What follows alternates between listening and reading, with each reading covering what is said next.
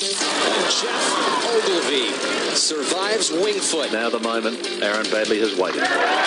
Karrie Webb is the five-time Australian Open champion. Golf at its best by one of the best in golf, Peter Thomson. Stand in front of a crowd like this today and win the PGA Championship is pretty special. He's done it at last. Greg Norman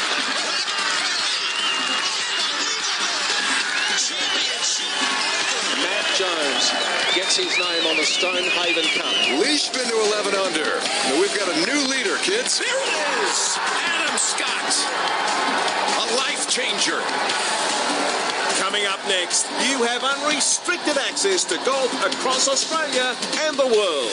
Thanks to Golf Australia, we're going inside the ropes. Subscribe now on iTunes or your favourite podcast app or head to golf.org.au. Hello and welcome to Inside the Ropes, episode number 65. And by now, you can already tell that you've been deprived of your Andy Maher time. Some will be delighted with that. Sorry, Andy, but some will be um, also very devastated, I believe, not to have his the great man's tones. But nonetheless, I'm Mark Hayes, and we're going to be joined this uh, hour or so by two of the two, well, one of golf's luminaries, and also Justin Falconer. Welcome, Justin. Thanks, Mark. That's yeah, that's really kind. No, well, we're just glad to see you and your hair back in one piece from Singapore, mate. How was that? Uh, it was good. Yeah, no, it was a good week. Uh, disappointing on the course, but no, we all had a good time, and yeah, it was good. And this show barely ticks when Joe Charlton isn't in the building, and we're really thrilled to have you back, Joe. Thanks, Hazy, and I'm going to call you the hostess with the mostess. And in, in line with it's, it's trade time at the moment, so we've traded out the vet and we've ro- bring in the uh, the young young fella to my left here, Justin Falconer. Good to have you. Thanks, Oh, Joe. this is it's just a love fest in here. And speaking of love festivals, I want to I want to put on the table that I'm recording this today totally drunk. I total, I'm off my chest loaded. And the reason is I might have been playing a drinking game on Saturday and Sunday watching the British Masters. Hmm. And I had to scull a pot every time that they said Mollywood. Don't tell me you're out on Mollywood already. Oh my god! Can you? It's two weeks ago or three weeks ago the Ryder Cup, and I know it's going to last for a while.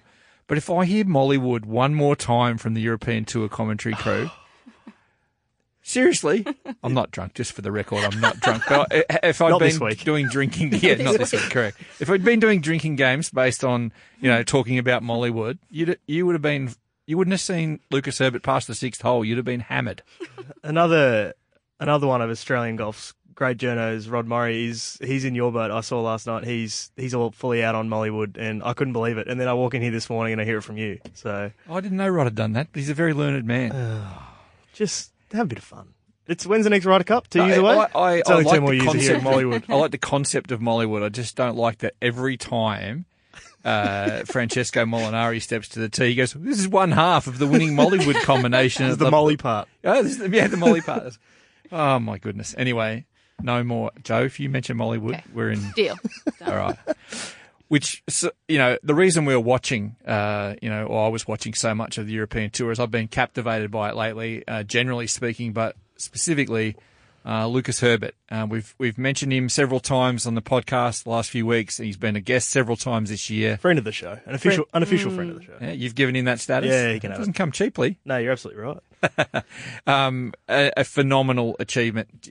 He's finished third at the British Masters at Walton Heath, one of the most revered uh, links layouts in southern England. Um, Joe, I'm not sure if you're aware, but he had to, actually had to make a birdie to make the cut on the 36th hole on the Friday afternoon just to make the weekend action. He did, and then he really hung in there, really gritted his teeth on that last day, and looked like a beautiful British summer's day out there to really chase up chase up the, the leaderboard. But what I love about Herbert is that he's just laid it out on the table. He's been so transparent from from the get go this year and saying this is what this is what I want.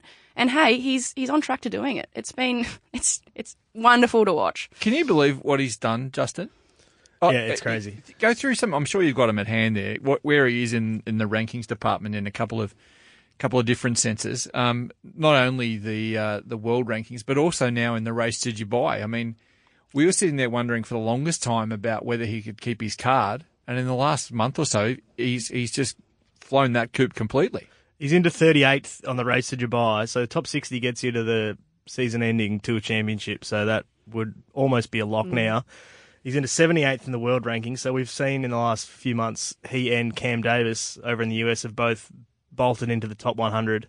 But some of Lucas's numbers are crazy. I was I was looking at I was looking at my eyes were watering looking at how much money he'd earned in the last month.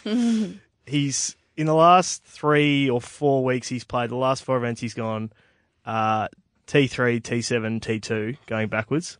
He's made seven hundred and seventy-one thousand dollars in the last three events, and he's fully deserved it. He's played unbelievably.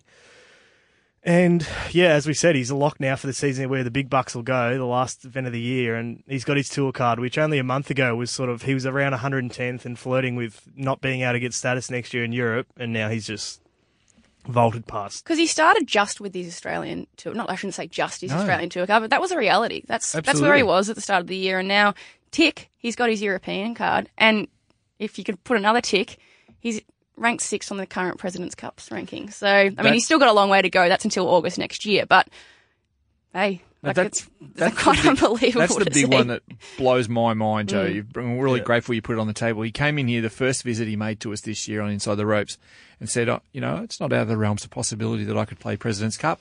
And we all thought that's outstanding that he's got that vision. But I know there were quite a few people I, I experienced their sentiment about it who said he's kidding, isn't he? He's kidding. Well, right now he's in front of every South African and every Korean player you can think of in the world. He's in front of them in the President's Cup rankings. Hmm. That's think about that. That's unbelievable. He got to Fiji halfway through the year and he just had a really good run. He'd been overseas for 100 days. And he got paired with Ernie Els for the first two rounds, along with another Victorian, Dave Micheluzzi. And we spoke to him on the first day and he said, this is what he said. So this was in the start of August. I think I'd look pretty silly right now if I said I thought I was a firm favourite to make the President's Cup team. I listened to a podcast that Ernie was on three or four weeks ago, and he spoke about the chance of if there was a local player that was playing really well and knew Royal Melbourne really well, he'd consider picking him. I was sitting there thinking, well, I grew up around that Sandbelt area. I know Royal Melbourne like the back of my hand. I think if I put the results, you know, in the next 12 months, there's no reason why I can't be a good look in for that team. Mm. And then this, that's, that's August. So three months later, effectively, as you said, he's sixth on standings and He'll be on speed dial with Ernie Els sometime in the next 12 months.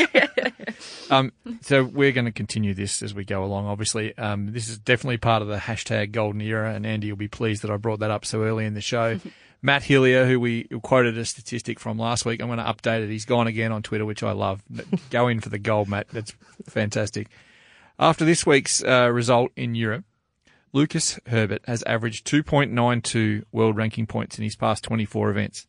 Remember what we said last week? If he kept maintain this average, he would be in X spot. Keep this average up for his next 16 events, as opposed to the 17 last week. He will be 38th in the world. Oh, this is pie in the sky stuff. Getting to 38 in the world. Well, maybe it's not because you know he was 700th this time last year before the New South Wales Open. Herbie, we're we're chuffed for you, mate. Um, outstanding. Um, we'll keep trying to regurgitate these crazy stats, and I don't know. It's hard to not be excited by that, Joe, isn't it? To see to see someone come through the ranks and, and really progress out well.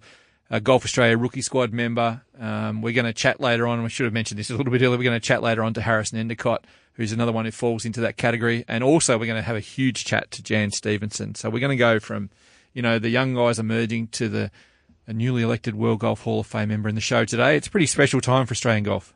Yeah, oh, yeah. No, there's no hashtag golden era. All those, those the players, the, the luck, the um, Cam Davis and and Endicott, who we will speak to um, in the next hour or so. Uh, on the girls' side, Minjee Lee, she's second on the CME race to, um, or sorry, the race to the CME Globe. Um, probably will pole second. That's sort of what the prediction um, area. Jatakagan will probably take that out. But Can you say that again? did I say that all right? I don't know. Was it Let's- the jury's area out. Jatakagan? sort of said it really fast, so Yeah. you couldn't tell. So she's looking like she'll take that out. But Minjee, uh, I think she's had 11 top 10s um, this year. She's So- had 12 top 10s from 23 There you starts, so more than half the time she's teeing it up. She's she's had nine top fives. Well, let's let's talk about that. I mean, we spoke at length last week about the international crown from Korea. They stayed there and played the Hana Bank Championship. Um, those crowds, uh, It was awesome, wasn't it? it was truly Mm. awesome. Cool. I mean, we've talked about it before without sort of much, um, I guess, visual evidence, but they're lunatics. Yeah, they said during the broadcast at one stage that they get up to 500% the viewership for the women's events in Korea than they do. I think they even said something like 900% sometimes. It's just some like outrageous figure that they get for the viewership in the for women's golf in Korea. It's crazy. I th- that I reckon when they oh, was it me Young, I forget who it was, chipped in for an eagle on the side of the 18th, maybe in the third round. I reckon I felt the tremor in Australia. that demilitarised zone is going to be in a world of trouble one day. Someone's going to hit a button because they thought something happened. That's extraordinary. And and In Gee Chun, great for the local fans to see her um, do so well. And um, She hadn't won in a couple of years, so I think it was a pretty emotional victory for her. And might be a question for, for Jan to see what she thinks um, the state of play is in, in the women's game from, from her era. Certainly, um, it's taken off from that, that Asian swing. and just on the Saturday afternoon, that like the state of the game, it was there was the leaderboard on Saturday was awesome. It was Minjee, Charley Hull, mm-hmm. uh, Aria Gun, Lydia Ko was up there, Danielle Kang. Like the top ten on the leaderboard was just it was just guns. It was mm-hmm. awesome. are you surprised to see so few of the big name in inverted commas Americans not in that list? I'd say no, not surprised, only because the rest of the world's got them covered at the moment. There mm. not really a dominant American female player, is there? Lexi sort of hung around the last few years, but she's gone off the boil a bit. Um, Jessica Korda's sort of been there and thereabouts. Michelle Wie. But they're not the dominant. No, players there- they no, there's no, yeah, there's no they might be. Dustin Johnson equivalent sort of rolling around. Well, we may have buried the lead. I'm just going to move away from from Korea and the women's game. We may have buried the lead, but we just got carried away with the hashtag golden era, of which Minjee and uh, I will just say one thing. Herbie we, fits into. Herbie is he's been just exploded onto the scene this year. 22 years old. Minjee Lee's also 22 years old. know. They're the same year, and we think of Yeah. Minjee as an established, just like 10 year veteran, but she's she's so young, and she's second on the CME uh, Globe rankings with I think five events left, and she's chasing down Ariya. So hopefully she gets there. Uh, it's awesome. Uh, and, and she's only four or five weeks away from um, that tour championship that'll give her a chance to get past your girl, Joe. Um, I won't make you say it a third time. Your girl. But uh, yeah, no, fantastic. Moving a little bit down, and we probably buried the lead, but you know we got carried away, as I said, with the hashtag Golden Era. But uh, can we include Mark Leishman in the Golden Era, or is he a different Fringe. generation? No, I reckon we'll we'll take him. Well, we should probably put it. We should probably put it to Morri. He's ultimately he's the he's the czar of Golden Era, isn't he? Yeah, he's a czar. I'm a bit deflated by that sort of, you know, that he owned it sort of jointly with me. But if you think he's a czar, I'm not. I'm not too sort of flustered, Justin. Sorry, no. Uh, no, but let's let's get fair dinkum. Um, Mark Leishman on the second week of the new wraparound US PGA Tour season salutes at uh, the time-honoured TPC Kuala Lumpur. Joe, um, um, fantastic result. Um, great to see him back in the in the winners' circle. Four wins now on the US PGA Tour.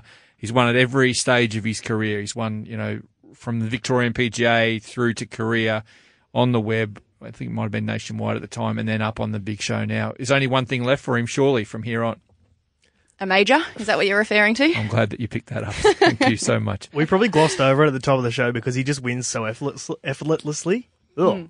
No, that's, I, I, I, I think, Effortlessly. see, as much as Herbert's like, he's got that flair, I love Leishman because Yeah. he's like the big easy Yeah, just out there. rolls He's in. just, just like, I'm just going to go Oh, try my best. seven and under in the final I'm gonna get round? the job done. Like, he, he's just, he's just so graceful to watch. So you've got the rest of the show to come up with a new nickname for him because I don't think Big Easy Two is going to cut the mustard. Bigger easy, Big, not as big easy. not as Big Easy. No, come on, you you guys, you've got. I don't know how long we've got to go, Joe, but Okay. maybe an hour to figure that out. Okay. Um, but that's a really good um, observation because he's he looks to be in third or fourth gear when Yeah. when everyone else is trying their guts out. I, I was captivated by his choice of clubs on the back nine when he had it under control in the final round the other day. Could have easily gone for the big dog and just let it run because he was he was you know hitting it reasonably well, obviously, but just took the three iron and just clubbed him to death, just methodically. And his wedge play was so sharp uh, all week. I mean, 26 under, come on, it has to be perfect. But, uh, you know, when he's got his wedges and his putter on, he is a legitimate force. We can joke about uh, and be biased and everything, but he's best is now, you know, elite. They uh, he started on Sunday with from he made par on the first and then rolled off four straight birdies. So there was a bunch of players chasing him. Gary Woodland, uh, Shubhankar Sharma from India was up there, and yeah, just rattled off four straight, but made another one on nine. So he made the turn about four ahead. I think it got to five at one stage, dropped back. But yeah, as he s- so effort, he just looked like he didn't look like he was going to lose, and that's kind of how he mm, plays. Mm. You never at no point did you like get nervous or just thought that he was just going to roll home, and he did. In these last two years, he's missed six cuts on the P- eh, worldwide. Sorry, in the last Two two years. years, three this year and three the year before. I, I, question without notice. I mean, you can't possibly know how how that compares to everyone in the world, but that has to be sort of Yeah, well, I- right at Yeah, the top he- of that. I was looking back through his results and I sort of just there was just no missed cuts. It's amazing. He's won three times on the PJ Tour in the last two seasons, and he's only missed six cuts around the world, which seems extraordinary. Yeah, hats off. Now, b- before we leave him, it, it begs the question about our World Cup coming up. Um, you know, he's moved up to number 16 in the world. Cameron Smith continues to shine. Actually, before we get to the World Cup, fascinating to me. I mentioned his wedges and his and his putter was hot, obviously in Malaysia. Um, he's been spending a lot of time with Cameron Smith uh, on and off the course, um, which is fantastic not only for the World Cup, but I Cam Smith, as we've documented here several times, has got one of the great sharp uh, wedge games. Like he's mint.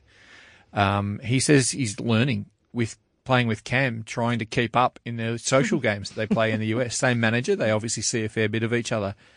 Um, that's awesome to me. I, I, you know, we we might ask um, Harrison Endicott later on about how the influence of of the other Australian players who are coming through, but it's really good to see um, an older guy being on the fringe of the golden era. Um, take lessons from a younger bloke coming through who is right in the middle of the golden era. I think that's pretty amazing. Yeah, I think they're definitely. I think I mentioned it a few times a couple of weeks ago when I was on that from that team chemistry point of view. They're already ticking that box on, on multiple fronts and looking like they're having a great time together.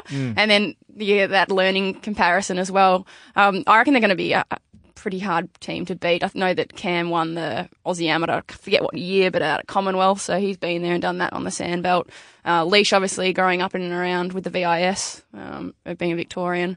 So yeah, I think they're going to be a really hard team to beat on multiple levels. Do you agree with that? Do you do you see them as the team to beat At the World Cup, at the World Cup at Metro on the uh, where is it twenty first to the twenty fifth of November? I'll, I'll take your word for it. Uh, I was looking at the draw the other the teams the other day. I think the English team now following the Ryder Cup, Ian Poulter and Tyrrell Hatton. Uh, that could be interesting, um, for sure. But yeah, they you'd have to say the way that Cam and uh, Leisha sort of gelling together. They're really cool. The photo that Cam Smith took as he walked off the 18th green. Cam took a big selfie and it was floating around social media. So it was cool. It looks like they really enjoy each other's company and Yeah, yeah, it's awesome. I'm excited by that. I just I just think that's a, a, a tremendous way to go. Uh, now, as I said earlier on, we and we're going to try and. Um, I- I'm I'm really excited about this show today, Joe, because uh, we are going to get the chance to chat with Jan Stephenson, who for a generation of fans was the icon of women's golf, but in a lot of senses she has. Uh, you know, been a bit of a mystery to several people, uh, you know, a generation in the last little while.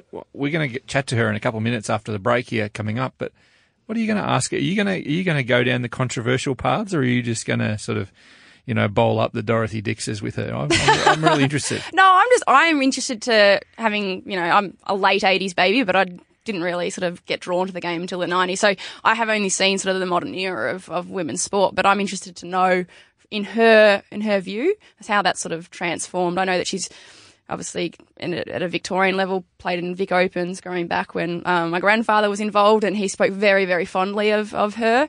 Um, so I'm really interested to hear from those exhibition matches that were held out in the Sandbelt to how it's transformed all around the world. Where we talked about Korea earlier and over in, in the states, um, and even even here in our own backyard with the Aussie Open. Really interested to hear her, her viewpoint on that.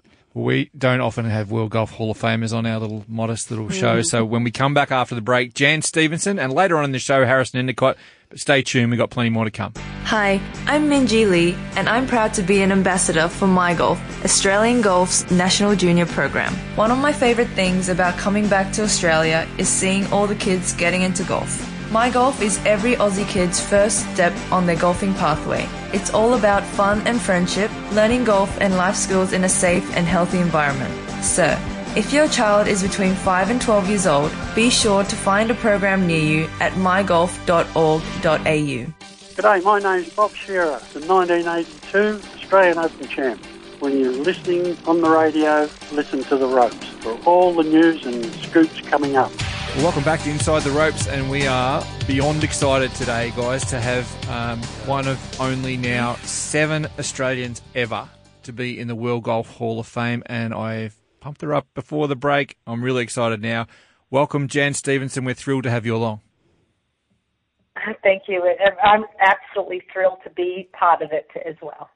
What does that sound to you when when I describe you when I introduce you as a World Golf Hall of Fame member? That must send a little chill up your spine. It really does. You know, today we're warming up for playing our senior championship, and Juli Inkster came up to me and goes, "Hey, fellow Hall of Famer," and it's like, wow, you know. You, I, and, and I mean, I, I said it on the Golf Channel the other day. It's like I keep waking up in the middle of the night going, why am I so happy? and then I go, oh my God, I realize now why. And you know, I, I, it's almost like I, I knew that I, it was going to be a struggle to get in because you know I've always been so outspoken and and you know, and I did things that a lot of women felt like it was taking them back in time when I did it.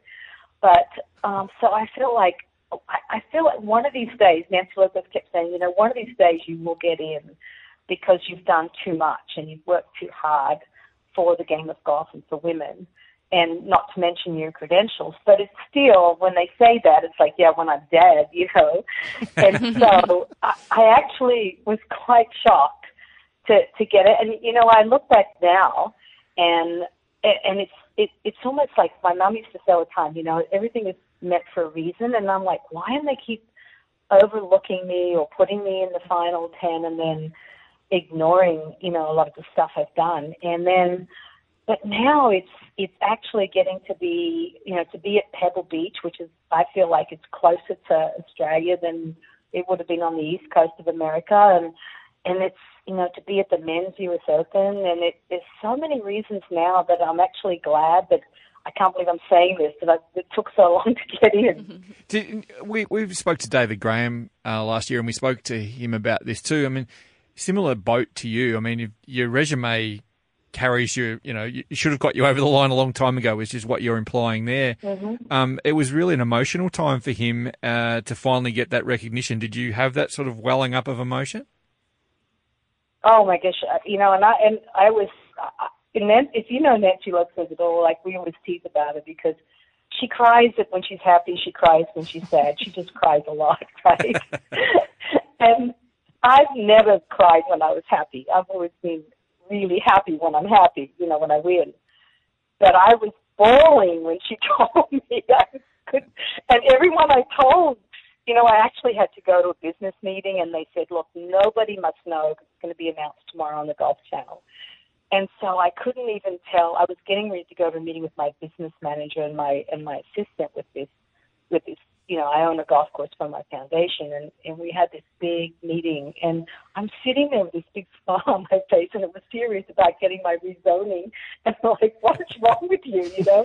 and so I actually had to step out of the room and say, I need to talk to you both, and they went, oh, what have I done wrong, you know? And they were like, and I said, we need to see if we can get some Airbnbs at, at Pebble Beach next summer, and they went well, why did you pull us out of the meeting for that? And I said, I can't say anything. And my manager knew exactly what that meant. And so he started crying. And then she goes, why are you crying? So we were all crying in the middle of this meeting. And it was just so great. But when Nancy told me, I mean, it was kind of a, it was a tricky thing because Nancy Lopez is on the final four of the committee. So it's Annika Sorenstam and Nancy and Jack Nicklaus, who used to be Arnold Palmer, but since he died, Jack, uh, um, Gary Player took his place. So they're the final four. So they have to notify, when it gets down to the t- final 10 or 12, which it was, they have to notify everybody whether they've made it or not. And it's all on speaker. So when Nancy called me, I had been on the final 12 twice before. Mm-hmm. And when she starts a conversation, she always started it, now, Jan, I know you've worked so hard for the tour and, and that you didn't make it this time. So she started the conversation exactly the same way. I saw her name came up on my phone and I picked it up. I'm like, here we go, right? And she started, and I started crying because that meant I didn't make it. But then I heard at the last minute because I was crying so hard that she said, but this time they finally recognize you and you're in. And I'm like, what did you say? Because I was falling so much I didn't hear it. I'm like, stop, say that again. I heard Jack Nicklaus and Gary Player laughing in the background. I'm like, they wouldn't be laughing if this wasn't for real. And I'm like, oh my God, no way. And Nancy was crying so bad when she called, but I was like, well, she always does that anyway. it was really quite incredible. That's phenomenal. This is obviously the ultimate for you, Jan, and um, and rightly deserved. But could you pick out a sort of a playing highlight over the many years that you played out on tour?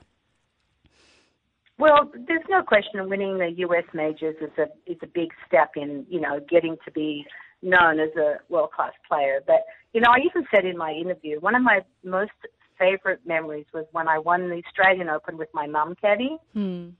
and that was very unusual. But the U.S. Open, which was probably the last of my U.S. majors, was something that even though you know, most people aspire to the National Open. I'd already won it a couple of times, and they never seem to recognize that in the in the world in the Golf Hall of Fame.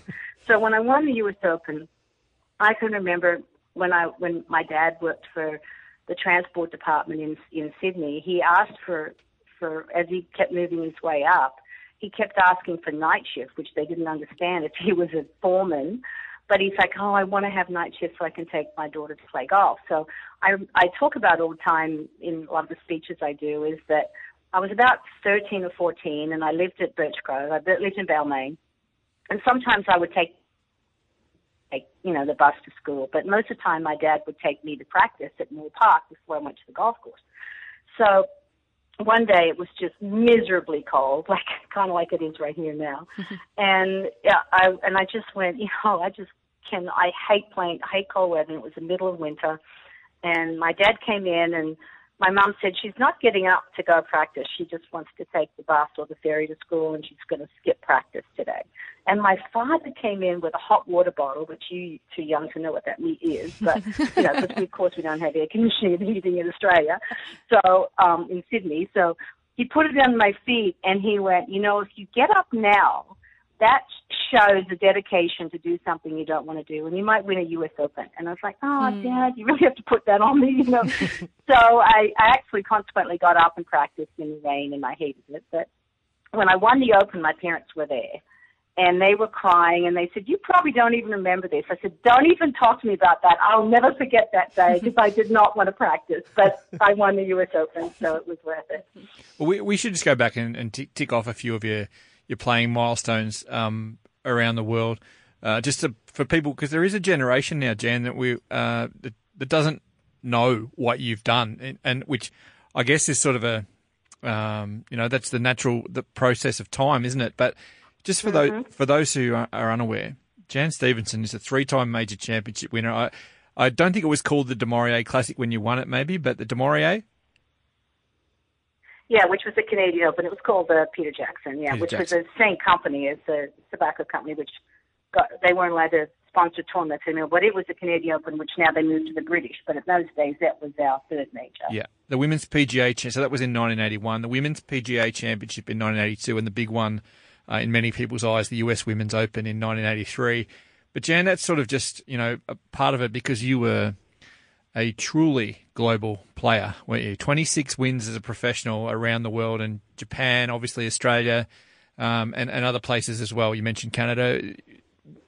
It must be Yeah, heartening. and Europe. I won uh, the French Open in. I won the French Open and the Moroccan Open on the European tour. But they uh, they recognize now, but I was kind of ahead of my time, so they didn't recognize them on the world rankings or the world points, and so I was kind of ahead of that being recognized. And I think they've come back now and go, wait a minute, that's kind of not fair. But um, so yeah, I've won actually quite a few majors over the years. So you know, I won our first uh, Australian LPGA championship in Adelaide in uh, 1973. So, um, you know, there's things that happen that obviously there's very few people still alive that remember it. But um, Oh, yeah, my career actually spanned quite a bit of time. So that can you can you walk us through that because the Australian Open, the women's Australian Open records um, date to 1974, but the 73 one was that considered the national championship at the time? It was, but now they don't recognize it, which I really can't understand. That was because the Australian LPGA tours, was called the ALPG, started in 1973. Yep. And uh, I didn't join it till I actually went to Japan and played the World Ladies in 1983, and um, as a professional, so I turned pro so I could go over and get the appearance money, and then I I met everyone. You know, that's where JoAnne Carner and Judy Rankin and Donna Caponi were played, and I finished in the top ten, and uh, I think I finished maybe even third, and I went wow, and they kept saying you need to come to America, you can make it, you know, and and then um, so at the end I joined the Australian LPGA in August when I came back and won five of the ten tournaments, including the Australian LPGA Championship in Adelaide, and then uh, in Melbourne. It was considered the U.S. Open, but uh, the Australian Open, but they they don't recognize it until '74, which was kind of surprising. But at those day, at those time, it was a major, um, so they didn't count that. But um, I guess I have the trophy to show. So that, that when you won that in in '73, am I right in saying you shot a 64 on the last day, and there were people around you from the United States who said, "What are you doing here? You need to be over with us." Yes, exactly. I uh, I played. I was paired with uh, Renee Powell, who was um, has gone on to do a lot of wonderful things for Black people because she was um, African American, and uh, Carol Jo Skala, who was another on tour, and she goes, "What are you doing here? You're wasting your time. You need to be. You can play against us." Because I had I ran away with the tournament, obviously, with shooting 64. So um, I packed my bags and came here and came to America in, into January for the tour for the, and I I made Rookie of the Year, but it was quite a different. I was so homesick. I hated America at the time. um, I kept calling my parents and going, "This is a very strange place," because you know the qualifying school was actually in Miami, and you know if you know anything about American football, the Miami Dolphins were in the in the Super Bowl, and so it was the first time that the Dolphins were going to actually be in their hometown for the Super Bowl, which is very rare. And I kept saying to my parents, "Oh, they they're, they're like idolizing this this team called the Dolphins, and it's like ridiculous. Well, I didn't know it was such a big deal. And uh, and I was staying at Doral, which actually Bruce Devlin had fixed me up with, which I because he said you need to be in a safe place. It's by the airport, and you don't need a car, and it's got 36 holes. But they didn't tell me how expensive it was, and and of course I was calling home like every day saying I'm so homesick. I'm not sure if I can make it to the qualifying school and I and then right and you know they you have to prove the LPGA that you have I think back there it was like four thousand dollars in cash to make it through the tour, and I had all that money I'd made in the last five events, the last ten events on the tour in Australia. I thought, oh, that'll be plenty of money. But but what happened was. Doral, because I'd been there a week, because they said you need to get, you know, Bruce Devlin said you need to get used to the time change, so you need to come a week early and so I was practicing and playing there, and then they the hotel called me like three days before the qualifying school and said, "You need to come settle your bill." And I'm like, "Well, I'm going to be here another week." And they said, "Well, it's getting over the limit." And I'm like, "Oh dear." So I remember going down to the front desk, and they said, "Your phone bill to you know to Australia because you know you're calling through the hotel phone was like two thousand dollars." And Wow. I'm like, So I was so worried I wouldn't have the money to prove to the LPGA that I had the four thousand dollars, and I'm like, you know, this is I'm not going to call my parents. So I went down to the airport and I cashed in my return ticket to get enough money to get it through the school and to show the LPGA I had four thousand. So I had totally made sure that I if I didn't make it, I was never going to call my parents. I was going to be stuck. These are the stories that you love to hear. These are the stories that you don't hear or Yeah. don't see on the on the screen, do you? It's- No, that's an That's an amazing, amazing story. No, no. And two thousand dollars at that time, I Jan, that was a lot of cash. Oh my gosh, that's like twenty thousand now. You know, I mean, you think about you know calling the hotel phone. You know, if, you know what that's like. It's like triple and quadruple what it should be. But I was just going. These people are a little different, and I don't know that I'm going to be able to stay here because you know I was always with my. Whenever I was on tour, one of my parents was always with me on Australia in Australia, and I was like, "Oh, this is so different," and I'm homesick, and the grass is different, and I don't know what I'm going to do, and but I qualified second, obviously, but uh, Pat Bradley was one and I was two, and then I made it to Rookie of the Year. So I, I had all the pressure was on me. Actually, we've talked about doing a movie because Margot Robbie wants to play me, and and only and finish in 1982. They want to finish the story in 1982, which is kind of a strange halfway through everything, but it's more about making it from Australia because she's Australian and she wants an Australian producer and so we're we're very close right now to negotiating it, finishing it. We don't break many Hollywood scoops on Inside the That Ropes, would have Jan. to be the first, I reckon.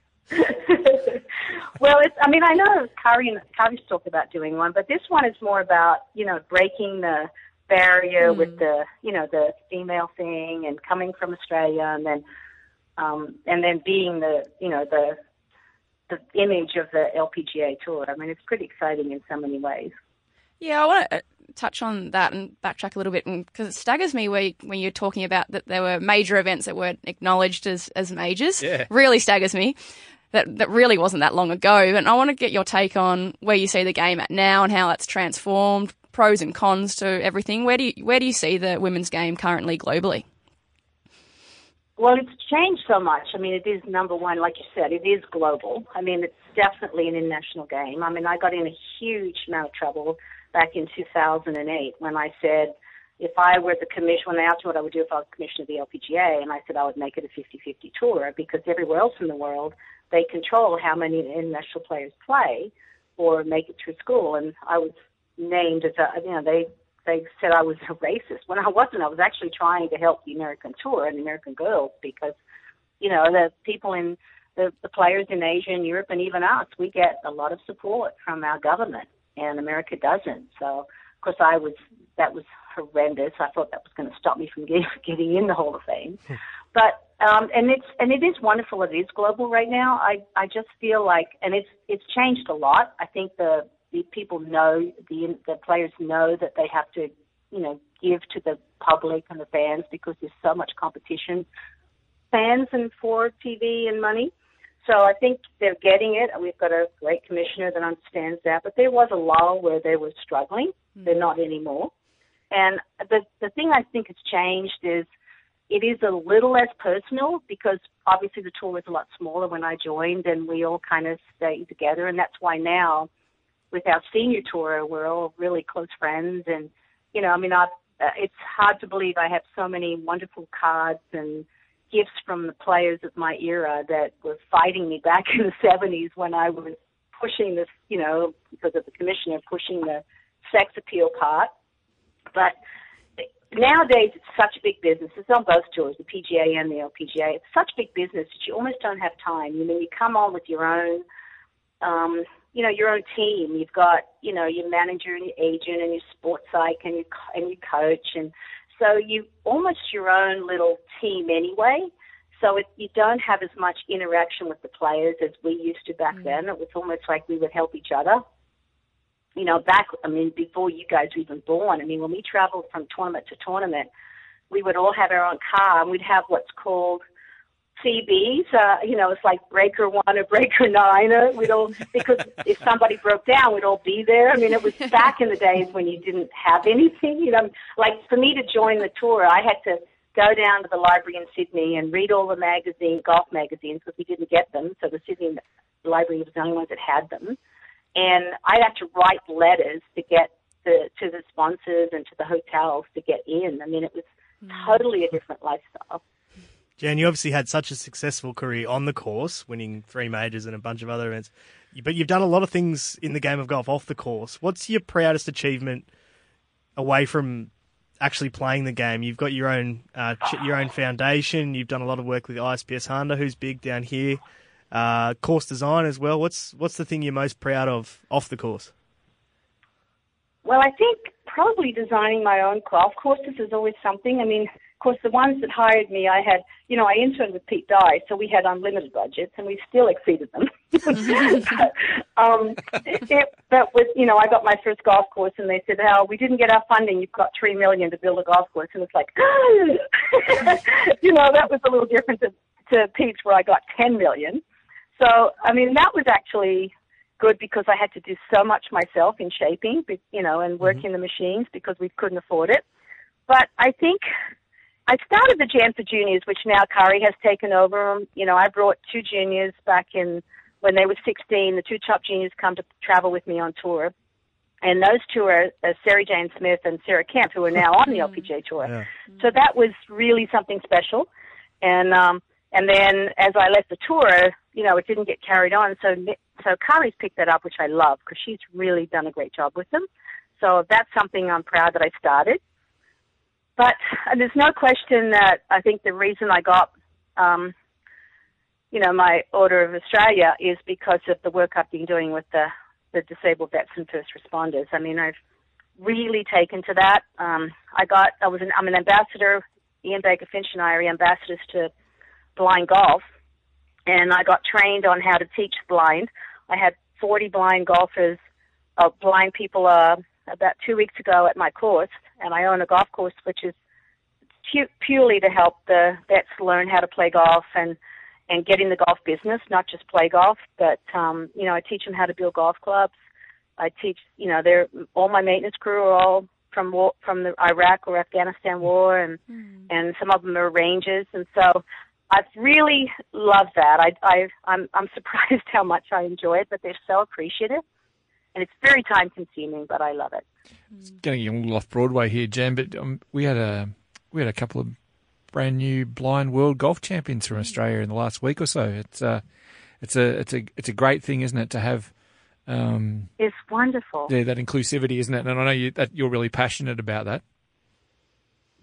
Well, I am, and we played a pro am years ago in Perth. Uh, Dr. Honda, who's he has diabetes, and I think he's got problems with his eyesight. He's a, a very big sponsor of the Blind uh, Golfers Association, and so he had uh, quite a few of the pros come over and play with them. And at the first day, they were complaining how long it took to play golf. So I made all of the pros play blindfolded on the par three, and that shut them up quick smart. they took brilliant. forever, That's and they couldn't play. So when I was doing my exhibition the other day, when the media came out, I was I was doing it. I was hitting blindfolded, and they were like, "Wow, that's quite surprising." So just, so just going back a little bit here, now we, we'll we have to we necessarily have to ask you about the golf balls in the bathtub and things, but it's the wrong impression that people have of you if that's what they think who Jan Stephenson is. Because I, I, I, understand from, you know, obviously researching from this, but li- just listening to you talk over the years, that you're a bit of a tomboy, which is sort of ironic, really, given how you came to everyone's attention. But, you know, you don't mind getting your hands dirty and getting on the tractors, as you said, and shaping the courses. How is how do those two, two things sort of coexist? Well, you know, that's actually an excellent point because, you know, my dad was a big cricketer and he played, um, it, and he played rugby. So he played at the cricket, Sydney Cricket Ground. And so he was a huge, great athlete. My mom was a really good tennis player and dancer. So I grew up in that tomboy world. It was really quite, um, shocking to come to America and then be treated as you know and then like oh we want you for the image. It's going to be a sex symbol. And it's like what? You know because um you know i love to fish. I dive and you know and i um a big scuba diver and and i love all the sports and and uh so it was it is almost a contradiction because as much as i you know love to dress up i really much rather you know be be fishing and you know and being something and with the boys. It's like it's kind of it's funny that that was the image that a lot of people think of me when it's really not me. Mm. But you have to live with that. I mean, let, us ask you that question now. I mean, he, and I'm so I'm born in 1971. Oh. My my first reference point for you was you lying naked in a in a bathtub full of golf balls. Well, I wasn't technically naked. I made sure that I had little pasties over my nipples. Because actually, we were going through some old stuff the other day, and they're like, "Why are these round things here? Can we throw those out?" I'm like, "No, absolutely not. That's to prove I wasn't naked." um, but that, that that's but, the, that's um, the image no, that a lot know, of people have of Jan Stephenson. You know, from from from my age group, that's that was my introduction to you. Well, you're right, and even Karrie Webb. You know, the first time we got the huge. Remember the? I don't know if you remember the controversy when Karrie had said, "Well, I would."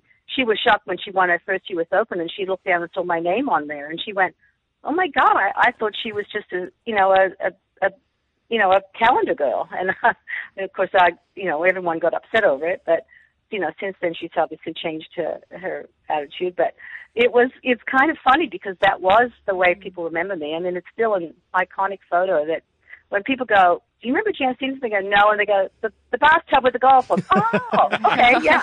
you know, it's like it's it's kind of funny that that it it it's it's almost tongue in cheek to me, really, in the in now. But um, you know, my, my career has always been really important, and I did give up a lot. That's what was so frustrating for me is that I gave up a lot to help the tour back then. The commissioner um, Ray Volpe, you know, he he was the commissioner of the at the hockey league, and when he came over, he's like, "We need an image, we need something new." And and when he said, "Oh, here's a girl from Australia nobody knows, and she just won a tournament, perfect." And so when he came to me and said, "Hey, you're going to be the image of the tour. We really want to promote how you know how the different look," and I, I he said, "We need this to get tournaments." It's like, oh, okay.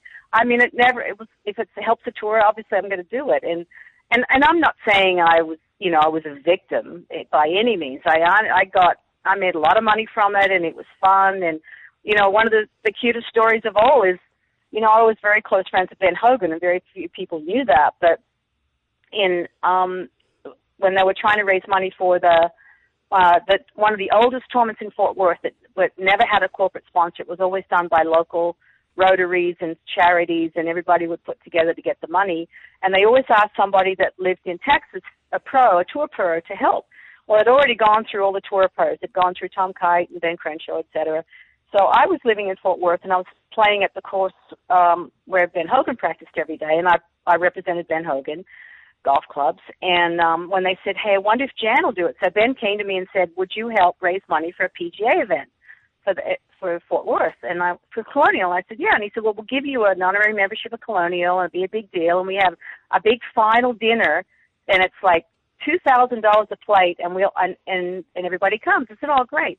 Well when they asked me to do that and I went around and and spent the, every time I had a weekend or days off, I would go speak at the Rotaries or help raise money for the tournament. And I remember when at the, at the dinner, you know, and of course I certainly did not not look up to the image. I mean, I shopped at Rodeo Drive, and I remember I had on a, a little white leather mini suit, like really short mini mini skirt, and a jacket, and I had a little camisole underneath. Well, we were in in Colonial, and it was probably thousand people sitting at this dinner. Well, it got hot, and it was before I was going to speak. So while Ben Hogan got out, he said, "I want to be there to present her with her membership," which is shocking that Ben Hogan would even come out, let alone do it, right? Because he didn't like to go out at night. so they're like, "This is a huge honor." So of course it packed the place because Ben Hogan was going to speak. So he got up to talk, and I'm sitting there, and it was so hot. I took my jacket off, and I had like a little camisole on.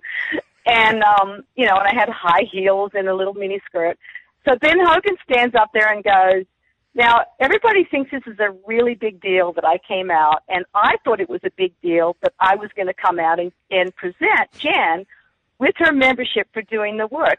I turn around and look at Jan, and she's in her underwear. it's like broke the place down. It was so funny because you know Hogan was so funny. So it, obviously, I knew how to make it, you know, make an entrance. uh, I hope that makes the movie. That sounds priceless.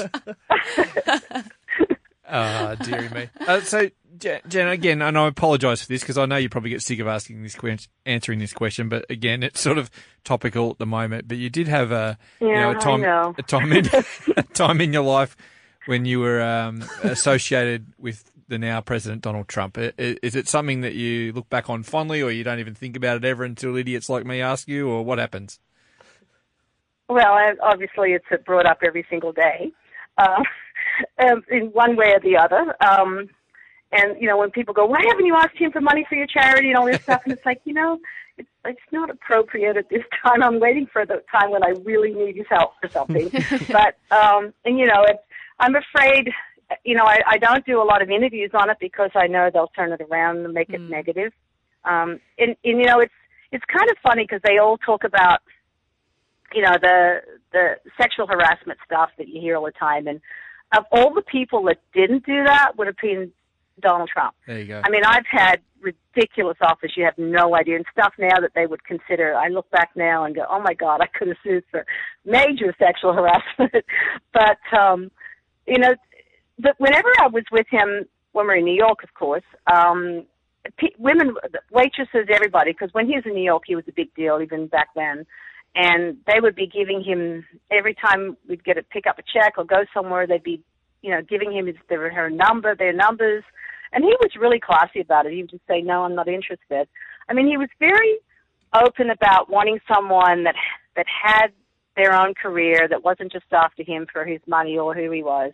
Yeah. And you know, and I, I think that's the reason that, that he was so interested in me. Is number one, he loves golf, and number two, he, you know, he loves sport. And and and Ivana and I. I mean, he made it very clear that there were two of us in his life that he wanted to make a decision with, and and um, there were some times when he he really really test wanted to test me, and and I I, I chose golf every time. So, but you know, we've we've stayed pretty close friends until the last three or four years, I guess. Um, since and really more since he married. I mean, I knew when he, he I played golf with him when he was dating Melania, and he talked about that. But uh, up until after that, I really haven't had that much conversation with him. Just a few times I've called in favors that I needed him to do for me. But um, he he was he's actually pretty funny. He's he's he's very sarcastic. He's kind of reminds me of Hogan, and he's and he's funny, but oh, that they take they don't take right. But we had a great great time together. There's no question. He's probably got a bit on his plate at the moment, Jed. I wouldn't take it too personally. Um, I'm going to put you on the spot here. No. with a with one here. You're the seventh Australian into the World Golf Hall of Fame. We've got Peter Thomson, Kel Nagle, Karrie Webb, Walter Travis, David Graham, and Greg Norman. Who would you like to see as the eighth Australian into the World Golf Hall of Fame? Oh, that's a good question. Who do you think should be? I be noticed that eight? Graham Marsh was up, and there was another Australian. Wasn't there another one? Oh, did, didn't did, there was another one that was two that were up in the final twenty? I know. Yeah, it was. Um, oh, he won the um, the PGA. Jim Ferrier. Yes, and great. Yes, and Jim.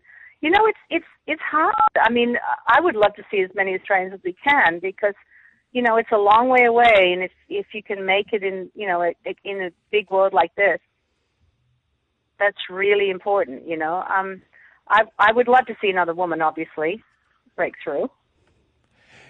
Jen, just I mean, you, you you know, you're obviously, and no one would ever question your passion for Australia. That's just ridiculous to suggest otherwise. And in a year of big, um, honest view, obviously we've touched on arguably the biggest one, and you you mentioned it. You you were made, um, you got an Order of Australia earlier this year. I would imagine that that sort of you know got your blood racing a little bit too. That that's a a massive achievement to um, you know that everyone knows who you are still at, at the, in the place you call home. Well, and that's the thing is, I think I I carried the Australian flag for a long time before we ever, you know, because there was a state, time there where we didn't come back to play in Australia, the, the and we didn't have obviously the the advantage of having all the television we do now, where you can see you know, Australians doing well in on the world stage, and so I was really passionate to be Australian. I mean, I came back in 2011 to actually retire back in Australia. I wanted to go into politics, and that's why I did the Dance with the Stars because I wanted to let everyone know I was coming home, and and um, I really, really wanted to do that. Um, and it was at a time in my life where I still could. Now, you know, uh, and so it was really important to get that Australian medal. Um, and I think I got it more for my charity work, and yet, um, I, I, and I was actually with um, um, Ambassador Hockey a few weeks ago, Greg Norman and I, because they asked me to be on the board to help them. I actually have an events company, so I can help them. We have an event now called that's part of the American Australian Association called Mateship, and they asked me if I would help them with that. So I'm really honoured and to do that. So that was something that I'm really proud to be an Australian. Uh, just, just listening to you talk here, I'm I'm I'm blown away. I mean, I obviously we know a little bit about you, and and uh, you do a little bit more research, but you've just brought so many more things to the table. That, you know that I think hopefully people will, will appreciate who you are and who you've been, and and uh, all the things you brought to the table that weren't just golf. Um, we we're honoured really to, that you've found the time to chat for us to us for so long, and we're really appreciative. Thank you so much. Well, thank you. you I love the questions, and you know, I, I mean, I, it's pretty obvious I love Australia, so that's great. No doubt about that. We're all really proud. We all recognise you as a you know the Sydney girl who's who's gone over there and kicked butt. So. Thank you so much for your time, Jan Stephenson. We're really thrilled that uh, you made the World Golf Hall of Fame and, and delighted that you're the seventh Australian to do so. Well played. Thank you. Thanks so much. Bye. Hi, this is Sharelle McMahon. Swing Fit is the fun, healthy, social way for women to get started in golf. You'll learn the basics of the golf swing and how to putt over a six week program and get your whole body moving through yoga and Pilates style exercises. You don't need any golf knowledge or equipment, simply turn up in comfy clothing and get started. You'll be surrounded by like minded people and receive constant support. So get outdoors, meet new friends, and learn a sport that you can play for the rest of your life. To find a program near you, visit swingfit.com.au. G'day, I'm Cameron Smith. I'm not at home as often as I'd like, but I can keep up with all the Australian golf on Inside the Ropes. Well, welcome back to Inside the Ropes and uh, a very special treat for us today. We've been to all corners of the globe, Justin, Joe. Today we, we embark on new territory. We have never, ever had anyone from Peru on the line. And Harris Endycott, congratulations, you're breaking our duck here. Lovely to have you on the line all the way from Lima. Thanks very much for having me. Appreciate it. Mate, you've been on quite the adventure this year on the Latino America tour, and it's starting to come together. But before we talk to you about your golf, tell us about life in South America and where you're based and how you're getting around. Yeah, um, it's uh, it's definitely uh, a massive challenge um, playing down here, and um, I, I look, I really do enjoy it. It's uh, South America. It's got some amazing places and some um, pretty cool culture with it too, and um, and yeah, it's uh, it's definitely it's, it's definitely something that um, you'll never forget playing down here.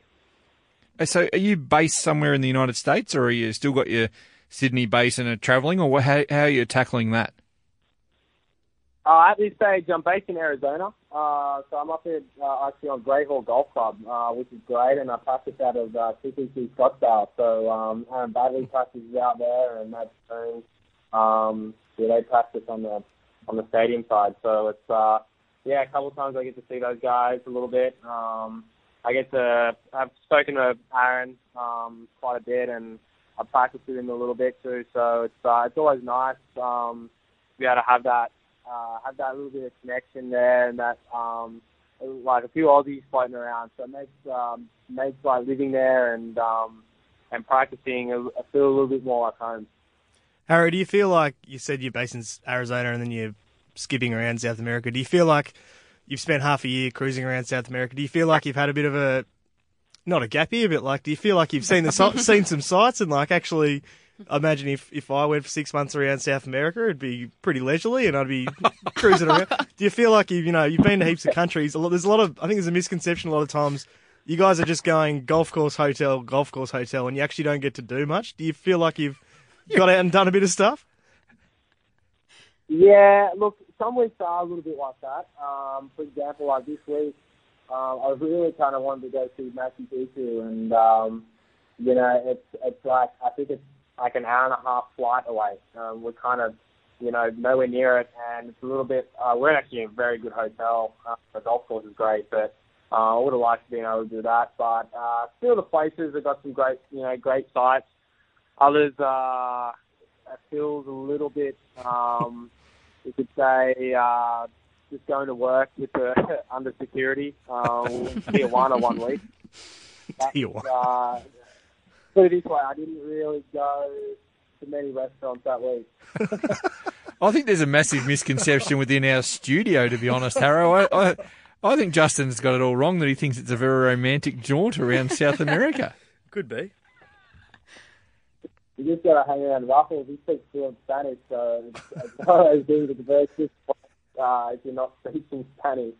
so, uh, but look, it is a great experience. I do love it. Uh, we've seen some pretty cool places. Um, you know, there really is some spectacular parks down here. Uh, Santiago last week was fantastic. Uh, and this week in Peru again is beautiful. So, um, yeah, it's very exciting.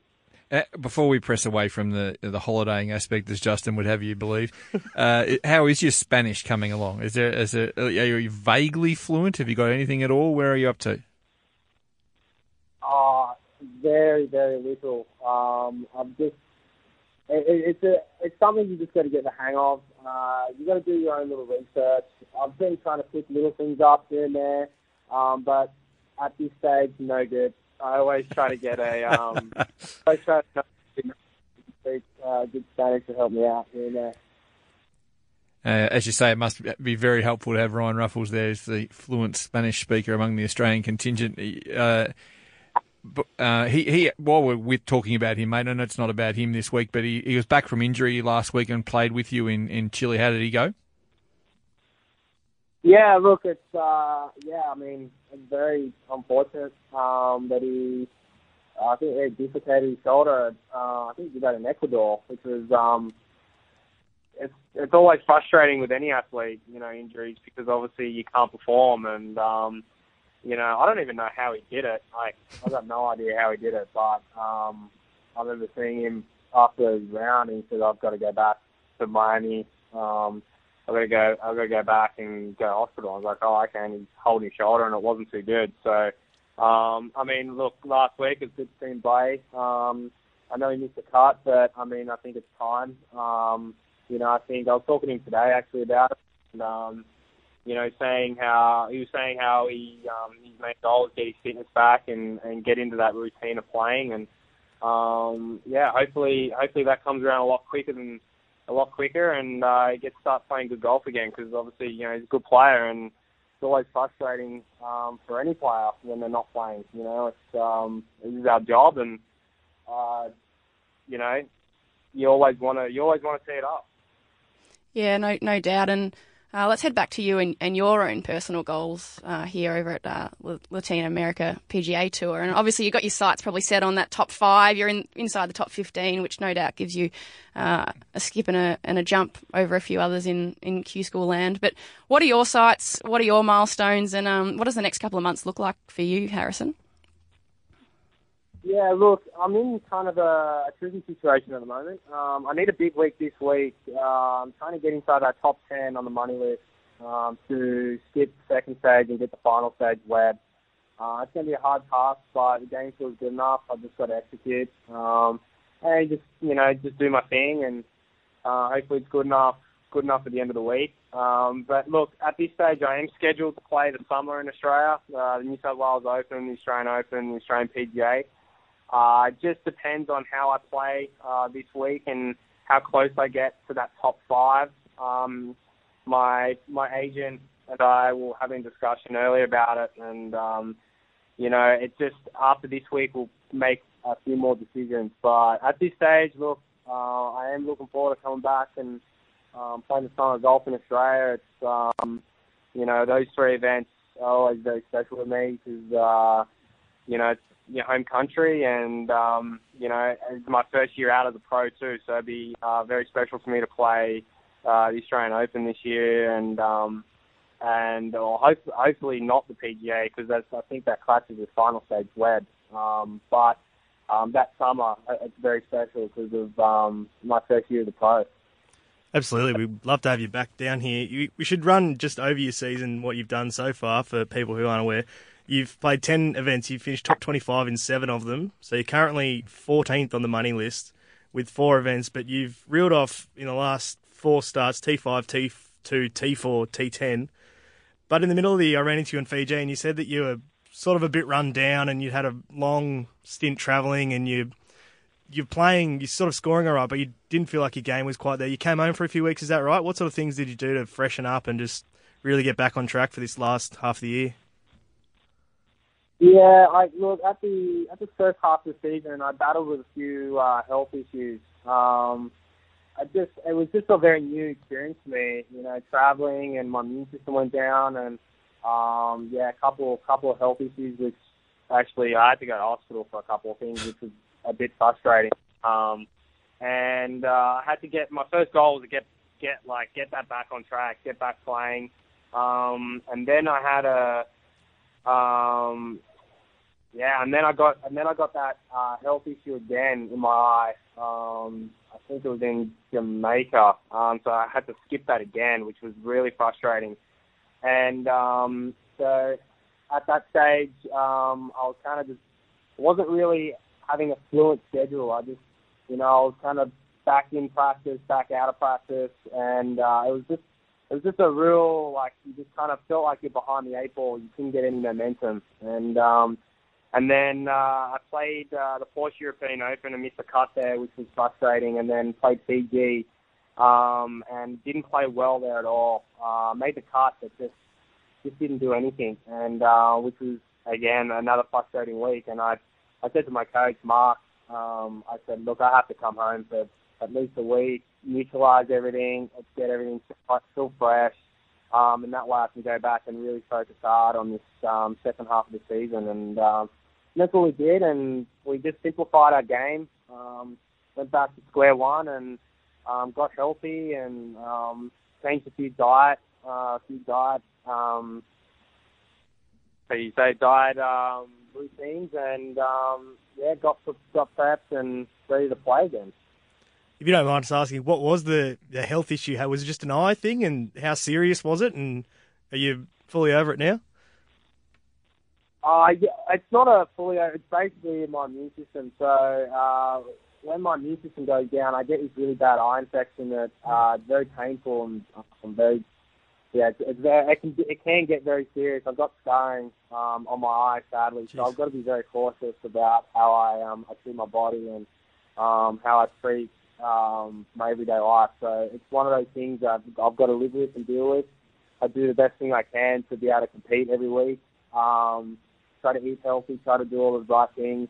Um, just because it's it really is an awful, painful thing that um, I have to deal with, and it's not fun. And I'd rather be playing golf than uh, be sitting in an eye specialist uh, room discussing what medication we've got to be on. Mate, everyone can hear you're, a, you know, a very nice speaker, and you're, you're a very engaging bloke to talk to and know. Um, no doubt you've been keeping tabs on on you know some of your peers, some of your Eisenhower Cup winning peers for that matter, um, Cam Davis and um, and also Curtis Luck. I'm assuming you've also been watching Lucas Herbert do his thing. Uh, is it encouraging to you to know that these are the blokes you went through who are starting to kick some goals and that can't be too far away for you? Oh, it's absolutely unbelievably awesome. Um, you know, like we've all beaten each other, we're all played against each other, we've all um, you know, putting comps. We've done all those things as every junior growing up, and now you're seeing these guys at the, the top, uh, or at the peak of professional golf. Like, you know, they're in the top one. You could say they're in the top one percent of professional golf now, and um, it really does feel like five minutes ago that we were all sitting in a room talking to um, talking to pros that we look up to, asking for advice, and watching um, players like Adam Scott and Jason Day from inside the oh outside the rope, sorry, um, and uh, doing all those type of things. And you know, like that experience that I had playing with Curtis and uh, and Cam at the Eisenhower and winning by 19 shots, I think we won that year. Was, and seeing both of those um, getting their PGA Tour cards is just a massive confidence booster for me because uh, I was wasn't long ago we were all together playing. It's just um, the right week at the right time, or and um, and then playing well at the right year as well. And man, I, I, I referenced your ability to speak well. Um, um, for those with an outstanding memory, they'll remember that you were interviewed by a very uh, handsome-looking journalist during your final round at the Vic Open this year. Um, is it important to you to sort of keep your? Yeah, it was me, Joe. Okay, is that all right? Joey actually just turned around and looked at me. She was like, oh. Is it important to you to you know to keep your um, your, your profile up, mate? Because I'm sure it's a matter of time until you reach these heights as well. Would you like to be considered among that group of players in a in a public uh, recognition sense? Oh, absolutely. I mean, you know, you've got to be um, we've got to be as professional as we can all the time. And uh, look, I've I've learned some of those things the hard way, and um, you know, and where you look at these guys, you know, you your image is everything. You know, the way I guess the way you talk to people, the way you deal with people, um, the way you play, the way you, what you do off the golf course, um, it all adds up. And um, you know, as a young kid growing up, you definitely make certain mistakes and you you, you learn um, new ways of uh, how to deal with things. That um, now that it's, I wouldn't say it's getting close, but you're on the path of getting to a top tier like that. Um, you know, everything kind of counts. And when you see all those guys there, um, it's very yeah, it's vital. You got to look good, and you got to try and be on your best behaviour. It's. Mate, um, at, at, Um, at the time, I think you ended up was your runner up at uh, at Thirteenth Beach, um, and you've had these great results that Justin flicked through before.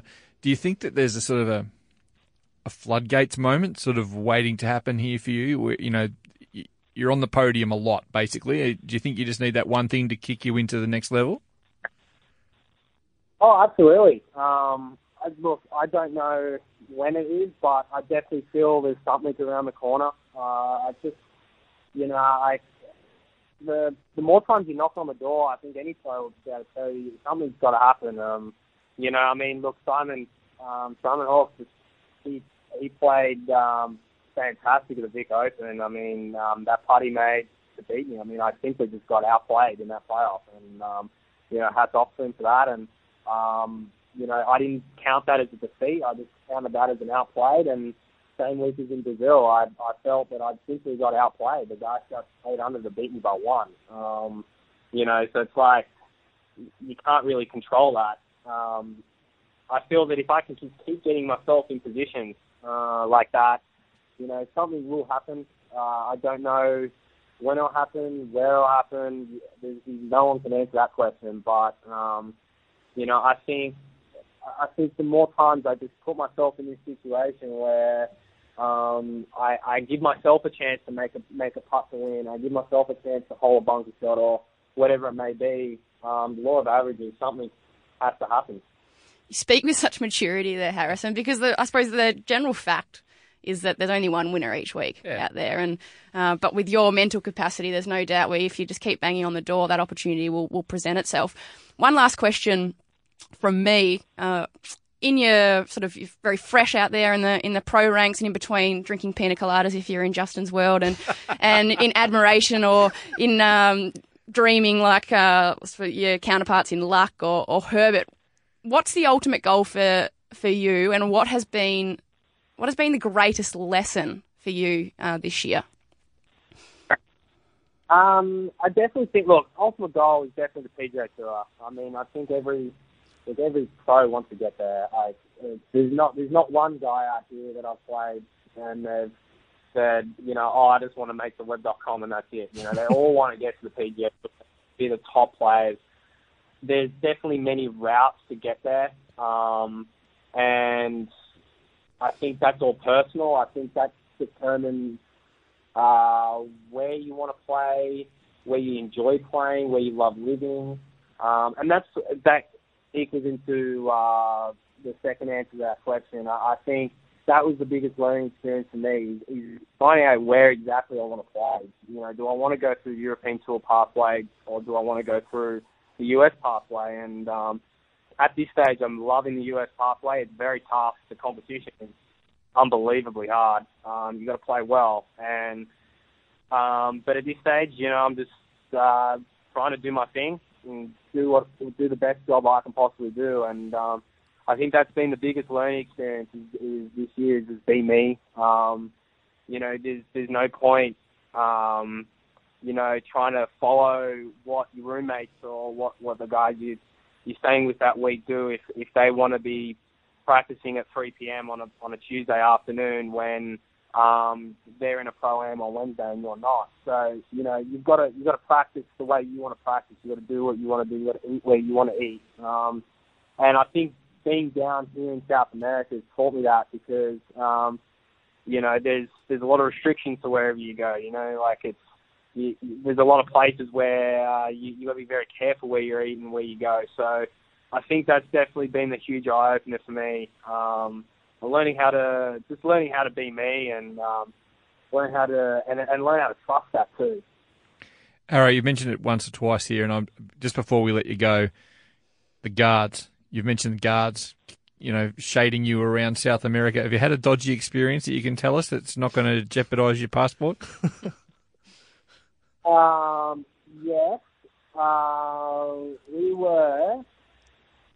Um, where were we? We were in. Oh, actually, going back to Tijuana, another great league. Um, we were uh, in a taxi going to the border of San Diego, and um, so the border of San Diego, you, you basically just walk over. It's awesome. Like it's, it's amazing. Like you literally go from um, like downtown Mexico, like in the you think in the middle of absolute nowhere to like in an out burger. It's unbelievable. um, uh, I remember we got in the taxi, a couple, of another guy and I, and uh, another guy was going to come and he said no, he was going to go somewhere else. But anyway, we we drove down, and the taxi driver just went down all these really dodgy roads, and it was kind of like nowhere really near the border. It was just kind of drifting off and going to a different, a different, a His different way. house. and he put took over, and then all of a sudden he changed changed his price on the taxi, you know, and um, we were a little bit we were a little bit like, oh no, like we can't get out. We've got all our luggage, you know, we're not, you know, we don't know where we are. So we had to end up pay extra to this guy, and then he turned up, and then he dropped, so he dropped us at the at the um, the border, and then all of a sudden he demanded a tip, and he, you know, it was just a bit, it was a bit frightening. It was just a bit, you just didn't know what was going to happen, and um, and I, I, uh, it's something that if um, definitely lucky enough to get to the PGA Tour and, and you get to drive around in a driver, don't forget that because that was something that we're a little bit on edge. Well, I hope that puts paid to Justin Falconer's vision of a Contiki tour around South America or Central America, as the case may be. There, Harrow, uh, gracias for, for joining us, and I'm I'm trusting that we'll be able to brush up on our Spanish when we see you at the Summer of Australian Golf Tournaments in a few weeks. Great to talk to you all the way from Lima, and we wish you the best of luck towards the end of the Latino America Tour season. Yeah, thanks very much for having me, guys, and uh, yeah, looking forward to hopefully looking forward to catching up to you guys um, back in Australia, just being on that schedule. So, uh, so yeah, really looking forward to it. How awesome to have Harrison Endycott there and to hear him um, so passionate about uh, coming home to play golf. Obviously, you know things might change if he looks like he's getting in the top five and skipping a few things and getting to the to the web.com tour uh, more directly. But um, you know, fantastic to speak to a young fella in Peru and especially on top of um, Jan Stephenson. We've been pretty pretty uh, honoured today to have two great, such great talkers. They've, they've been awesome, haven't they? Yeah, Harrison, I think um, we'd love to see him back here, wouldn't we, of course, but he could be probably excused given that at 22 years of age, we understand that he's got to put a bit of groundwork underneath him um, to really establish himself. He's not at the ilk of Leishman, I suppose, yet, who can, um, who was 24 million odd in, in, in the bank. um, but yeah, no, we'd love to see him do well, and um, yeah, he's a great young chap. Harrow's he's a gun. He's probably a little bit off Broadway for a lot of people. I mean, Hmm. uh, compared to the Cam Davis, Curtis Lucks on the web uh, over in Latino America. But he, yeah, as you said, Hazy, he was on the Eisenhower team a couple of years ago with those two guys, and he he's he's got real game. He's a genuine star. So And we did just because the way the show's run here, we didn't get a chance much to reflect on Jan Stephenson. But holy cow, what a life that is! a full a full life, that's for sure. and continues to be. Like she's obviously flat out. So Yeah. just awesome. We're really grateful for both um, Jan and Harrison's time. Uh, there's plenty happening domestically too, and, and for that matter around Asia. Um, Aaron Pike, um, I guess a fantastic way for him to break through and have his maiden professional victory at the Victorian PGA. Yeah, back down in my backyard, down on the Mornington Peninsula. I'll show my bias, but I love it down there. And if you haven't been down to the RACV Cape Schanck facility, get down there. No, honestly, seriously, you can laugh your way around, but there's something got for cash- women, cash register men. Cashy. kids. There's sorry, Aaron, to um fl- flood your, your win here. Uh, terrific win, by the way. terrific, terrific win, by the way. Um, came down really. Obviously, I actually I will give him a little bit of um, credit. Came home really strong in trying conditions, apparently throughout throughout the week. Um, I thought it was Nirvana down there. no, very blowy from what I hear, which it, which it can down down there. Doesn't sound that know. nice at all, Hazy. Yeah, it's a bit rugged. no, it is honestly anything. There's kids activities. Um, you know, there's a spa, there's a gym, there's a swimming pool. You name it. There's Is it um, 72 metre greens because the wind's so strong? yeah, and you, that's right. yes. no, yeah, you in wanna all pitch on that one. in all seriousness, Aaron Pike, um, you know, family heavily involved in golf, is sponsoring the tournaments in Northern Territory, and like fantastic result there, and, and, and great to see another name come up and uh, join the winners list on the on the ISPS Handa PGA Tour of Australasia. You didn't get down there last week, Hazy. Uh, no, no, I didn't quite make it down to Cape Schanck. I know you're trying to lead me into something here, and I'm just not going to bite. All right. we can move on. It was a pro am, and I'm clearly not a pro, and I don't think my am status was that flash at the moment either, for that matter. But anyway, uh, now I'm going to try and shut you up over there, alarm clock boy. With um, you've you've done a fair bit of uh, looking into what's been happening in our northern neighbourhood. Uh, northern, how far north? We'll start with Japan. Yeah, let's go to Japan.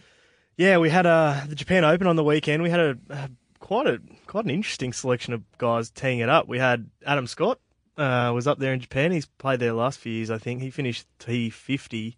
Brad Jones was the big winner, uh, the big former T10 for him. Matt Griffin, who's had a great year over in Japan, he was T16. And then uh, Brad Kennedy, another Japan Tour regular, was T38, along with Anthony Quayle, who went over and put up a great photo with Adam Scott. I think they played a practice round together in the early rounds, and it looked like they were having a great time. And Dave Micheluzzi as well, our uh, second top amateur. He flew straight from Singapore to Japan.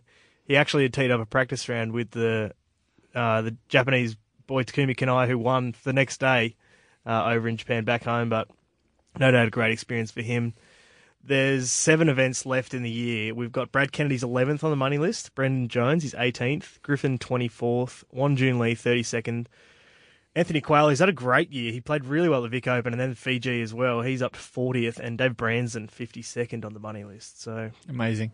coming to the pointy end there in Japan, which is it's it's a pretty it's a great tour for a lot of guys, a lot of Australian guys. Talk about off Broadway a little bit, but yeah, a lot of guys go over there and just do really really well. That's an amazing thing. I, I, I might have miscounted there, but that's sort of six in the top 50. That's, Mm. you know, eight, uh, 11, 12% Mm. of the top 50 are Australians. That's unbelievable. That's, you know, people think of Europe or the US. This is just another area of the world we're shining in.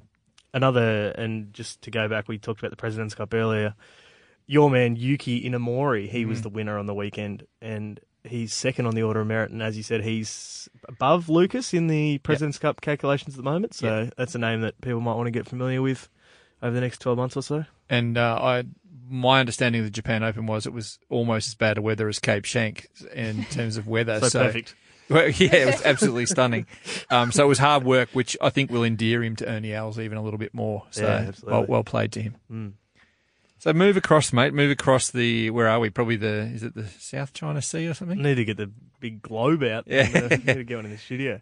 Uh, the China Tour was wrapped up for this year, uh, PJ Tour China, and it's been quite an unbelievable performance from young man Nick Voke. He's 23 years old. He's not a he's a Kiwi, but I We'll think we can him. we can still revel in his success. I feel he's he was um, he started the year he turned pro this time last year just after the Asian Amateur.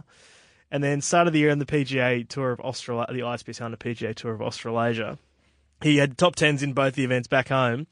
And then, as a lot of guys tend to do, he's ducked over to the PGA Tour of China for the back half of the year, and he's gone absolutely nuts. So his first event, this is five weeks ago or so, he finished fourth. Then he won three of his next four starts on the PGA Tour of China. So he's finished third on the order of merit, in so in the top five, which gains him Web.com tour status. So he's rocked up and gone T4 win, and then he went over to Korea to play on the Korean tour, and he finished third there. He won, back to China T16, and then he had another win. So he's gone That's absolute- amazing. He's gone he's gone crazy. He's racked up, I think it's two hundred thousand dollars in the last month in actual money, and now he's got a Web.com tour card for next year. When twenty three year old, when at the start of the year he sort of was obviously looking for a place to play and cement himself, and he's he's done that. Cocoa bananas. Andy would normally describe that as he's gone cocoa bananas. He's gone full cocoa bananas. I was looking at the, I was looking at the order of merit in the top seventeen. Every single on the PJ Tour China this year, every single player played between twelve and fourteen events. Nick's played five events and he's finished third. That's amazing. Just before you tell us about the Australians on that tour, um, Nick Voke, for because we will hear this name, and he and he's a brilliant, brilliant speaker. I had the chance to meet him at Royal Wellington last year's Asia Pacific Amateur Championship, and he was the face of the tournament because um, obviously played in his homeland. Um, he addressed the crowd in Maori, addressed the crowd in English. Um, he went to Iowa State University, where after his time as a senior, they actually asked him to write the book of what it meant to be an Iowa State, whatever that is, Hawkeye or whatever it is. I've got no idea. Apologise, Nick, and all the other Iowa Staters. Probably not a Hawkeye, but well, I'll, I'll find that out while we're talking. But it, it, he basically went um, through and said, right, if you come to this school, this is what it means for you to play golf for this um, for this organisation, and he's written the um, the handbook on what that means. And I know that sort of sounds a bit weird, but can you imagine a foreigner being charged with that sort of task? That's an amazing thing to have bestowed upon you. I reckon. I mean, it's a little bit off Broadway, obviously. We're, we're all about that today, Joe. We're going very off Broadway today. Margot Robbie just texted me before. She wants to play you in the uh, the movie about Inside the Ropes, Joe. So. Talking to me or Joey? Well, with your hair, I'm not so sure. But let, let's keep going, mate. What happened? I'm getting way too loose here. Just to just to just to back over China, it's I think we need to. There's a chance of coining a phrase here. Either it's called doing a Bryden McPherson or a Peter Cook because both players did it on the China. Bryden, who's speaking of friends of the show, he's hmm. he's up there. He's a regular. In 2015, he did ex- extremely similar to what Nick Voke did. He lost his status in the web, went T13 win, T3 win, second, T5, T3. So, and he won the Order of Merit from about eight events as well. So we've got form here, Australians and Kiwis, going over to China and just tearing it up, and then heading back over to the web. Uh, where to next? What have we got? How do the Australians go there? Just I know that you're, you know, applying for your New Zealand citizenship, but Uh, our best, our best finish in the order of merit. The season's obviously wrapped up. Was um, Max McCardle. He finished sixteenth. He'll be heading up to Queensland. All these guys will be coming back now for the Australian summer. You'd think. Uh, he finished sixteenth. James Marchesani. He's had a good year. Uh, he was thirty sixth, and Bryden McPherson, our man, only eight events. He was forty fourth on the order of merit. So and have you still got? Sorry, to, this is very self indulgent, but it's not about me. But go on. Uh, did you? Um, is is Dean Lawson in that list of how they went on the tournament? I know he was uh, shining early on. Oh, yep, you're right. I've missed Dan. He finished 30th on the order of merit, only seven, seven events. And I believe he's teeing up this week on the Challenge Tour. There's a couple of events left uh, in Europe on the secondary tour. Dean's one of them. Uh, we had uh, on the weekend now to jump over there. They're in China. Was the Hainan Open last week. Uh, ben Eccles, young Victorian, he finished outright sixth. And Troy Moses um, from New South Wales, he finished T8. And he had a back nine on Sunday that he'd probably rather forget. He dropped a few shots and sort of slid down the standings a bit, but a great great result for Troy Moses. Um, made cuts this week for Kade McBride, Dimi Papadatos, who's had a great year on the Challenge Tour, Jack Wilson, our man Bryden, and Dale Brandt Richards. um, there's two events left, so it's the Foshan Open. Foshan, Joey? Oh, don't ask me. How's your I Mandarin? got Jakarta gun out. That's the third time now in I'm one still not episode. sure you've done it right, but but I don't you've got know.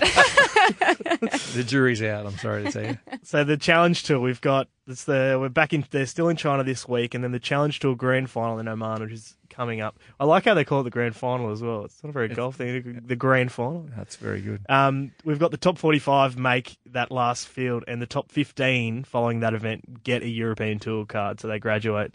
So Dimi's 15th currently, so he's right on the bubble there.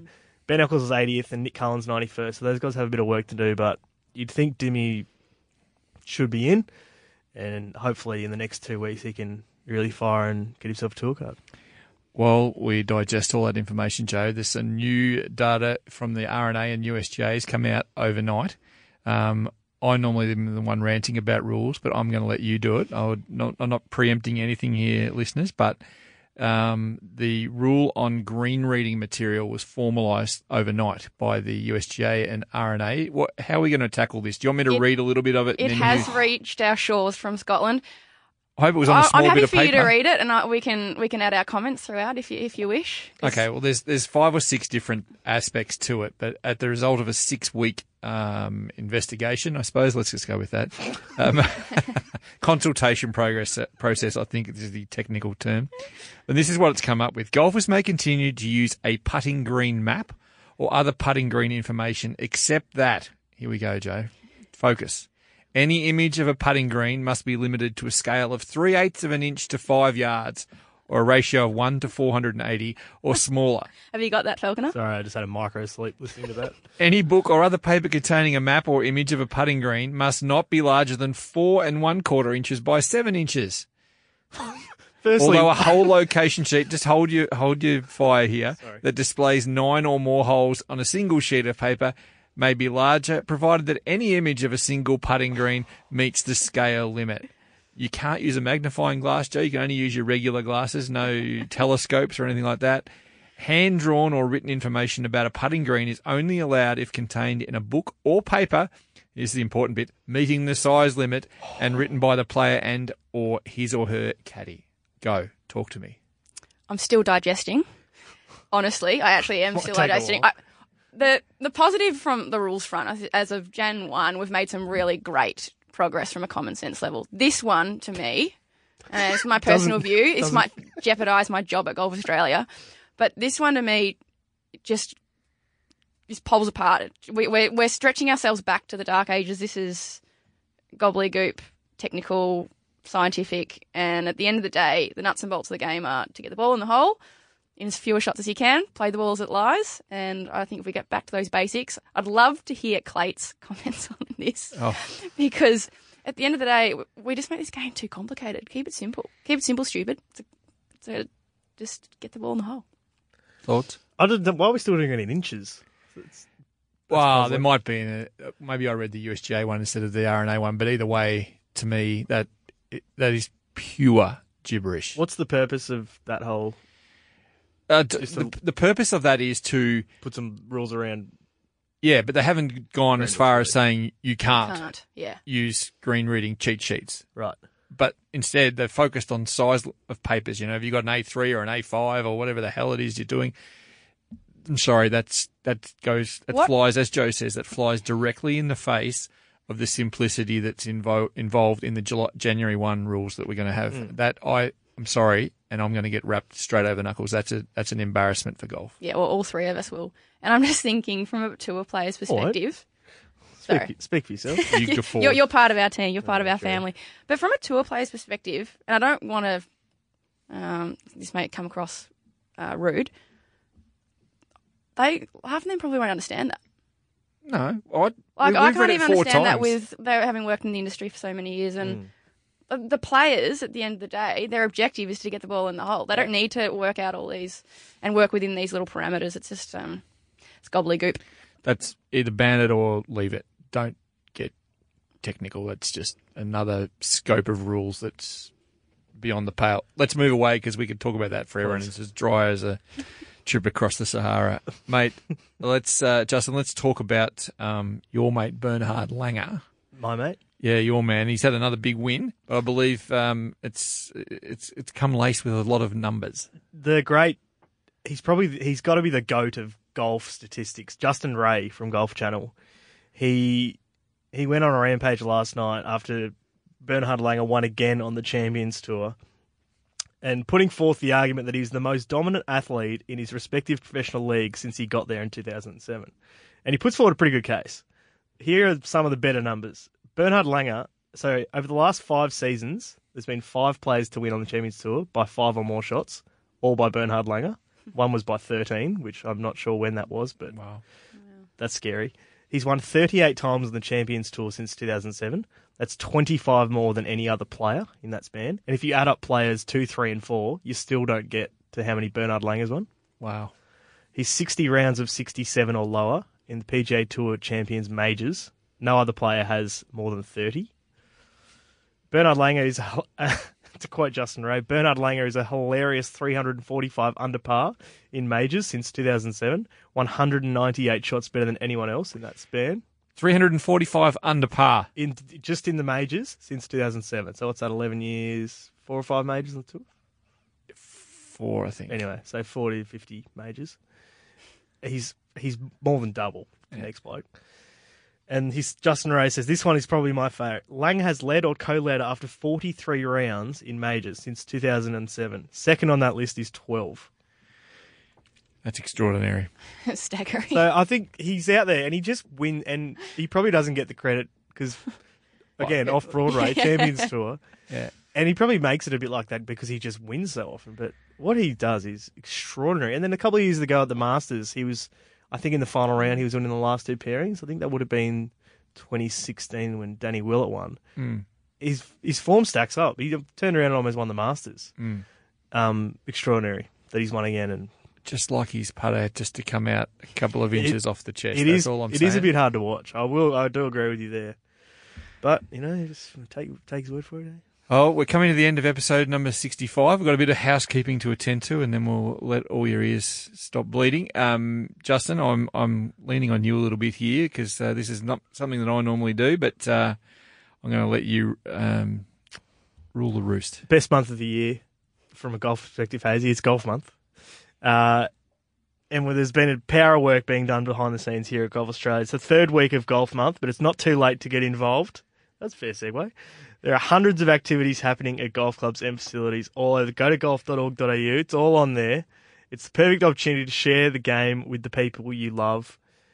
Get your club involved. Go on golfmonth.com.au, golf.org.au as well, and uh, there's heaps going on. Get involved. Golf Absolutely. month. Share best, the bug. best month of the year, Hazy. There's no Surely. doubt about that. I know it's your favourite. I, I, I can't get enough of it. I start counting down probably from mid-November. It's more golf year for you, but it really peaks in October. Yeah, no, it's it's the zenith right now. That's for sure. Uh, well, that's about it. I think. That'll do. Troops, uh, episode number 65 in the can. I'm sorry that we couldn't bring you Andy Maher and have a touch of professionalism at the helm, but as the case may be, it might be the way for a few weeks. And just another uh, housekeeping thing, there is a sneaky chance that we go late next week. So if the podcast next week, 66, doesn't drop in your um, in your podcast Where does receptacle, Receptacle. in your podcast receptacle, I apologise in advance. It's So probably just- just because Hazy slept in and forgot to come to the recording. yeah, there could be an element of that or not. Uh, but anyway, thank you very much, Joe Charlton. You've been a delight as always. Loved being here. Thanks, boys. Not so much of a delight, but thank you very much, Justin Falconer. I'll take that. and uh, we'll talk to you again next week in Inside the Ropes.